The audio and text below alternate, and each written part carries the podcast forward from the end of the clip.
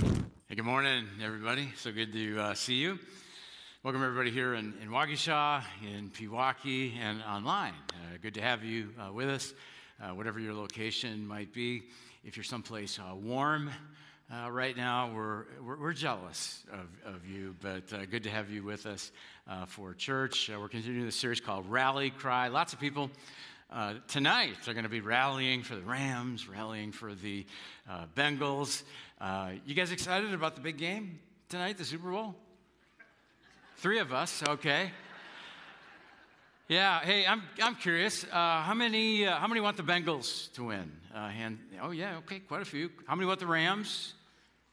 Yeah, okay. How many don't care? don't care wins. All right. Well, we're talking about things that we care about in this uh, series. It's called uh, Rally Cry, and it's about areas of our lives that have taken a hit uh, the last couple years because of the uh, pan- pandemic. And uh, last weekend, Sue kicked it off, gave a great message about how much uh, we need each other because God created us for connection. If you missed that message, be sure to go back to our website and watch that. And this weekend, I want us to rally around the relationship of marriage. And I know many of us are not uh, married. Maybe you're single and hope to be married. Maybe you're single and you're uh, content, and it might be tempting to tune out today, but I, I hope that you don't because uh, really the scriptures and the principles that we're going to talk about uh, today, mainly I'm going to apply them to marriage, but they really apply to all uh, re- relationships. And so I hope that you'll just open your heart, open your mind to God's word and what God has to say uh, to you today. So here's today's uh, rally cry. Check this out. You can enjoy marriage for a lifetime. That's God's design uh, for marriage, but doesn't always work out that way, uh, does it? I came across this story from a few years ago that went uh, viral. Uh, true story, maybe some of you heard about this. A 71 year old man named Lawrence Ripple went into a bank in Kansas City and he robbed the bank. But that's not why the story went viral. He handed a note to the teller, and the note said, I've got a gun, give me your money. The teller gave him almost $3,000. And then he went into the bank, uh, lobby of the bank with the money. And uh, he sat down and he waited for the police to arrive and arrest him. The police arrive, they arrested him, and they asked him, Why would you rob a bank and then sit in the lobby and wait to be arrested? And here's what he said, okay? Quote, I'd rather go to jail than live at home with my wife. That was his exit strategy. I'd rather just go to jail. When he stood before the judge, he faced 37 months in prison, and he was hoping for the maximum sentence. And uh, I love this part, okay? The judge sentenced him to six months house arrest. That's true. That's true. If you read the uh, comments to the story, you uh, realize there's a lot of sympathy uh, for him, actually. And uh, many people view marriage as a prison. Uh, you, you realize many people have a different view of marriage than God in, intended. Now, it never starts out that way. You know, at every wedding, you know, the uh, bride and groom have the highest level of excitement and optimism. I've heard it said that saying uh, yes at the uh, wedding is easy, saying yes for the rest of your life, that is very uh, hard. Here's what I mean by that. After you say yes at the wedding, let's say you buy a fixer upper and you spend your weekends tiling and and uh, painting, and date night becomes a quick run for fast food, and then you add in some kids, you have some kids, and he goes away hunting for a weekend, and you no longer get the house all to yourself, quiet weekend. No, no, no. You get up at 2 a.m. to change poopy diapers and crib sheets, all while he was hunting, and add to that fights that you have over money and spending, conflict over disciplining the, the kids, uh, difficulties with the in laws, different perspectives on sex, communication, uh, breakdowns, work frustrations, and different definitions of what the word clean actually means. And it's no wonder that 20% of all marriages end within five years. Think about that. Five years or less earlier, they said, Yes, I do. Five years or less later on, no, I don't. Because it's easy to say yes on your wedding day, saying yes for the rest of your life is a hard thing uh, to do. Solomon would agree with that. Solomon's one of the wisest men who ever lived. He wrote the book of Proverbs in the Old Testament of the Bible, and he gave some advice to his son about uh, marriage. Check this out. Here's what Solomon uh, said to his son Let your wife be a fountain of blessing for you. Rejoice in the wife of your youth. Uh, now, he's speaking to his son, so he says, Rejoice in the wife of your youth. If he was speaking to his daughter, he might say, Rejoice in the husband of your youth. And so let me ask you, are you rejoicing in your spouse? You know, to me, this word rejoice, this is a strong word right here because he, he doesn't just say, you know, uh, just put up with the husband of your youth or just, just tolerate uh, the wife of your youth. No, no, no. He says, you should rejoice. Here's what the word rejoice means it means that you find joy in them, you focus more on the positives than the negatives. You give uh, grace, you, you give the benefit of the doubt uh, to them. You regularly remember uh, why you, you fell in love with them and married them in the first place. But Solomon knows, you know, this is not easy. This is not automatic uh, for us. And so look at what he says in the next verse. He says, May you always be captivated by her love. And then Solomon asked his son this question Why be captivated, my son, with an immoral woman or embrace the breast of an adulterous woman? Solomon reminds his son that he can't have his eyes filled up with his wife if they're already filled with someone else. And so he says a very simple prayer for his son May you always be captivated by her love. And that's my prayer today uh, for you as well. You, may you always be captivated by his love. May you always be captivated by her love and enjoy marriage for a lifetime. But what if you're not? You know, m- many times couples uh, get to a point where they say, you know, I'm not captivated. I'm no longer captivated by his love or uh, her love. I heard somebody say that giving up on your uh, marriage uh, because you just don't feel love in your heart. Look at this. It's uh, kind of like giving up on a car because it ran out of gas. Yeah, you can do something about that. You know, it might take work, it might involve some inconvenience, but you can fill that tank back up. Here's the question I want to ask today How can your marriage grow and thrive? Uh, no matter if things are going great or if things are a struggle, how can your marriage grow and thrive and bring joy for a lifetime? Today, I want to show you four commitments that I hope you'll say yes to that'll help you enjoy marriage for a lifetime. And if you're single, I want you to think about another relationship that's important to you, or maybe it's a struggle uh, for you, maybe a relationship with a parent or a sibling or a friend, and apply these commitments. Here's the first commitment commit to appreciate the positives and overlook the negatives. Com- commit to appreciate the positives and, and try your best to, to overlook at least some of the negatives. I mean, it is so easy to find fault and get frustrated and irritated in any relationship, especially marriage. I think uh, comedian Jeff Foxworthy illustrates this pretty well. Take a look. Fact of life women always have more questions than men have answers to. Great example of this. Six, seven months ago, I get a text one day. The text says, Please pray for Tom. He was in a bad wreck. I walk into the kitchen where my wife is. I said, Hey, I just got a text said, Please pray for Tom. He was in a bad wreck. She said, Was he driving? I said, I don't know. I just got a text said, Please pray for Tom. He was in a bad wreck. Were Carol and the kids in the car with him? I don't know. I just got a text said, Please pray for Tom. He was in a bad wreck. Were the people in the other car hurt? I don't know. I just got a text said, Please pray for Tom. He was in a bad wreck. What hospital did they take him to? I don't know. I just got a text said, Please pray for Tom. He was in a bad wreck. She said, Well, you don't know anything. What do you know? I know you need to pray for Tom. I just got a text, said he was in a bad wreck. Yeah, that's brilliant.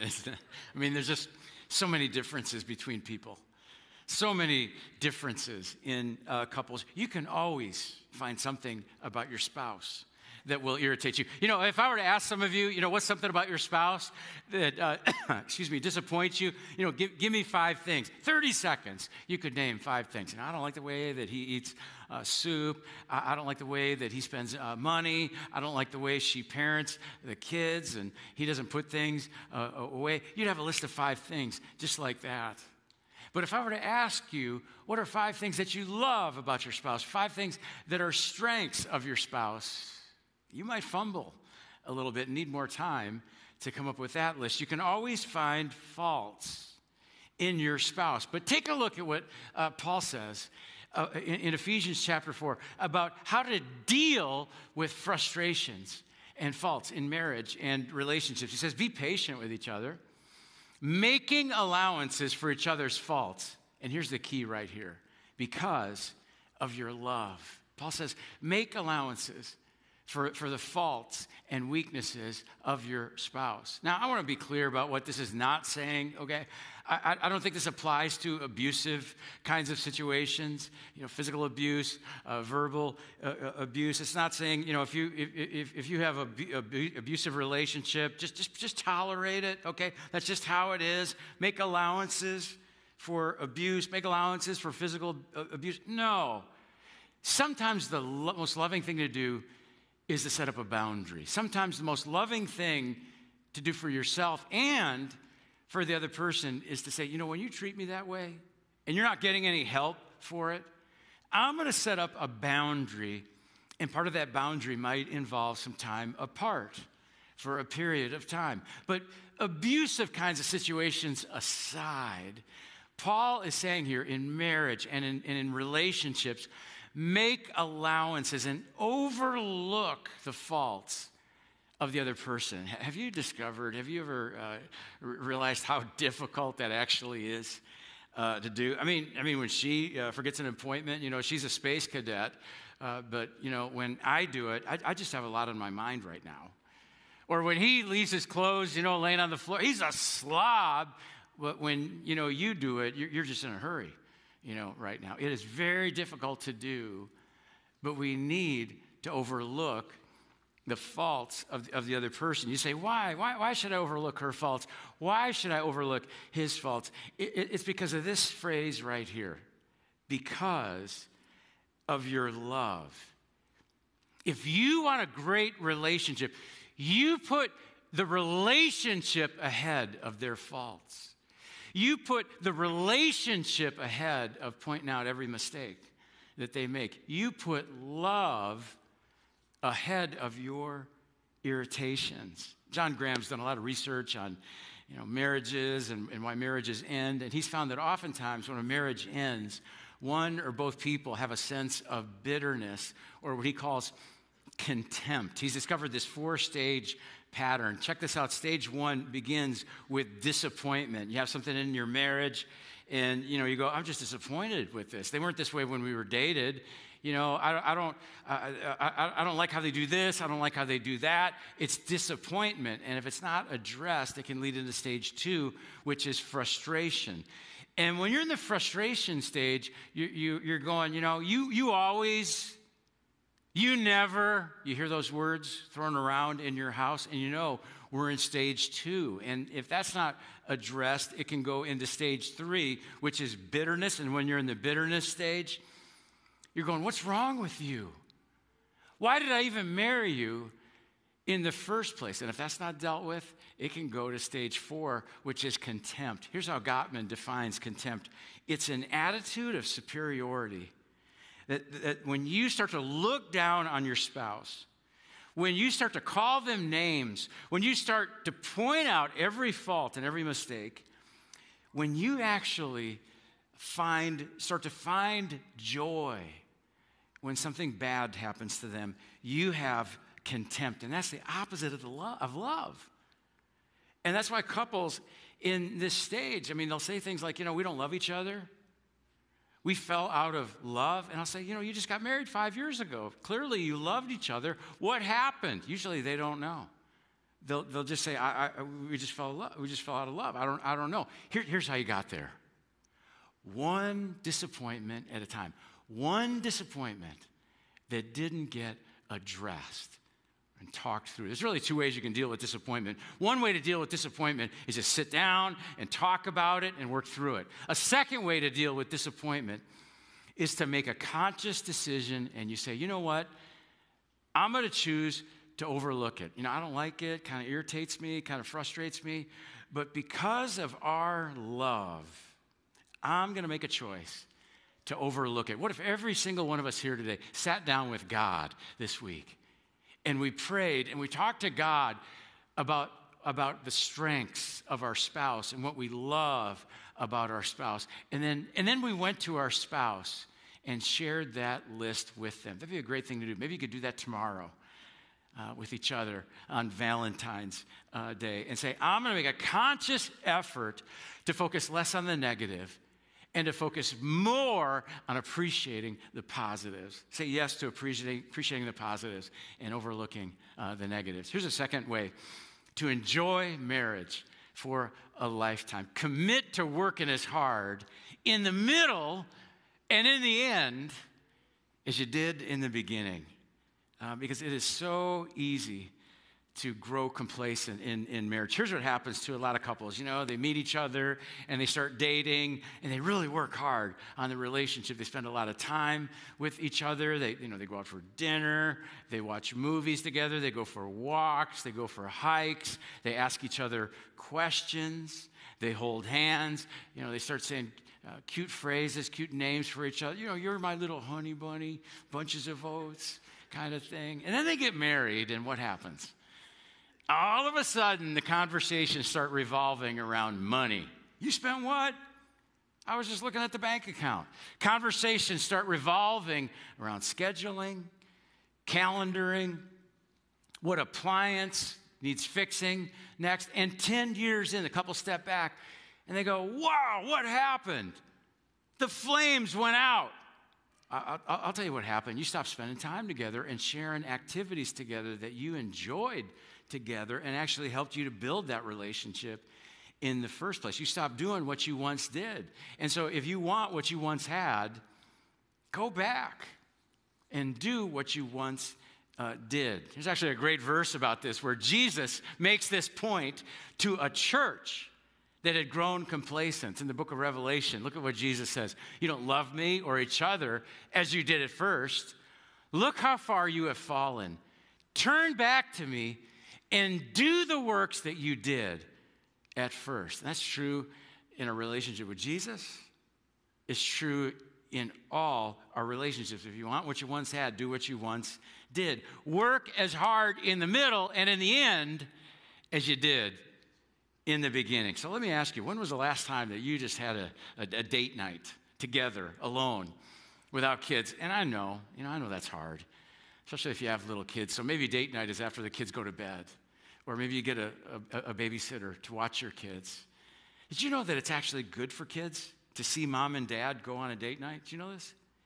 You know, for kids to see that mom and dad love each other so much that they want to spend time together alone, it gives kids a deep sense of security. It's good for kids and it's good for your relationship. Uh, Marnie and I uh, went on a date night last week and we did something that we had not done in a long uh, time. We went into this restaurant, and uh, one side was booth, and the other side of the table was chairs. And we both wanted to booth. So we just we sat next to each other on, on the same side together, just like we were in, in college uh, together. And uh, we had a great time. Uh, we, had a, we, we had a fun time that evening. What if you went on a date night this week?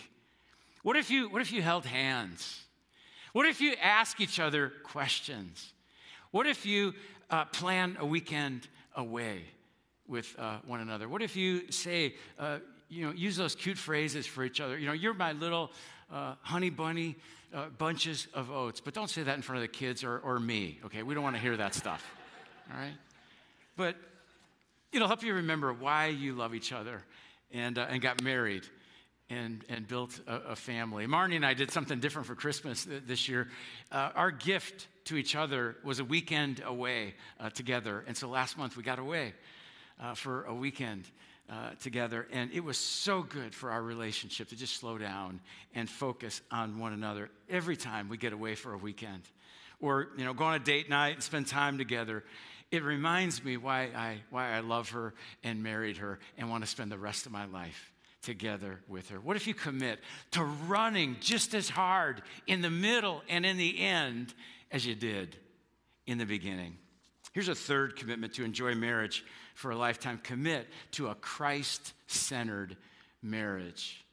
In uh, Matthew chapter 7, Jesus talks about different foundations that people build on in this life. And uh, take a look at what he uh, says here. He says, Anyone who listens to my teaching and obeys me is wise, like a person who builds a house on solid rock. Though the rain uh, comes, some translations say, when the rain comes in torrents and the floodwaters rise and the winds beat against that house, it won't collapse because it's built on a rock on a solid foundation. Notice, notice uh, Jesus says when those storms come, not if those storms are going to come. You're going to go through uh, seasons of life that are hard, that are, that are stressful, and it's going to have an impact on your marriage. I mean, when, you're, when you have kids that are little, ah, that's going to that's to put some stress on your marriage. If you have a child who's got a behavioral issue or a health issue, that, that's going to put some stress on your marriage. When the kids grow up and, and move out and you, and you adjust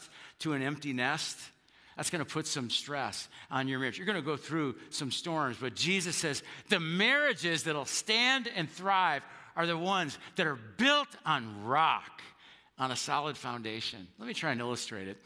Uh, this way. This is called the marriage uh, triangle. And notice at the base of the triangle, at the corners, are two people. You got the husband over here, the wife over here. And notice the gaps, too wide for, for the couple to bridge on their um, own. But if you put Jesus at the top, as the husband moves toward Jesus, as the wife moves toward Jesus, the, the couple moves closer together. It's a simple illustration, but it illustrates how Jesus is the best foundation for marriage because when you make Jesus number one, in your marriage and your spouse, number two. Jesus, He fills you up, He fills your heart, and, and you're able to give more to your spouse, more love, more joy, more peace. You have more emotional reserves, more spiritual insight. The secret, I'm telling you, to a great marriage is you put Jesus in the center of it. If you're single, and you want to get married someday and you want to have a great marriage, you make sure you find someone who's going to put Jesus right in the middle of it. Brad Wilcox is a uh, leading sociologist at the University of Virginia, and he studied couples. And he found that those who regularly attend a Bible uh, teaching church, not, not just any church, a church that believes and, and teaches the Bible, those couples, 35% less likely to get a divorce than those who don't. Some research says that as few as one in 10,000 marriages ends in divorce, where the couples are regularly praying out loud together. The best marriage advice is to put Jesus first and to put your spouse second. So if you're struggling right now, or you know, even if things are going great and, and you just want to keep your foundation strong, put Jesus first attend church, read scripture, pray for your marriage, sign up for marriage mentoring. Do you know that we have a ministry in our church called Marriage Mentoring? We've got these experienced couples who will mentor you. You can go to our website, you can go to our Connect wall in the lobby and, and find out more about how marriage mentoring can help strengthen the, your, your foundation as a couple. What if you sat down together this week and you asked this question? do we have a Christ centered marriage? How can we make our marriage more Christ centered? How can we build our marriage on solid rock? Uh, one more commitment to enjoy marriage for a lifetime commit to a covenant keeping marriage. Big difference between a covenant relationship and a consumer relationship. For example, you've got a consumer relationship with Target. You know, you go to Target and they don't have the products that you want. You can just go down the street to, to Walmart.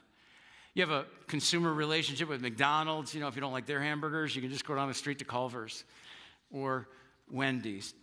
But a covenant relationship has a much higher level of commitment and connection. Covenant relationship is like the relationship between a parent and child. Think about how when your child comes into this world, uh, you don't really get to choose, you know, what they look like, their hair color, their personality, right? You don't, you, you can't trade your child for one that doesn't cry as loud. But you love your child because it's a covenant relationship. And God designed marriage as the covenant relationship with the highest commitment and connection and joy. Now, I, I know, I want you to know, I, am aware that many people have gone through uh, divorce.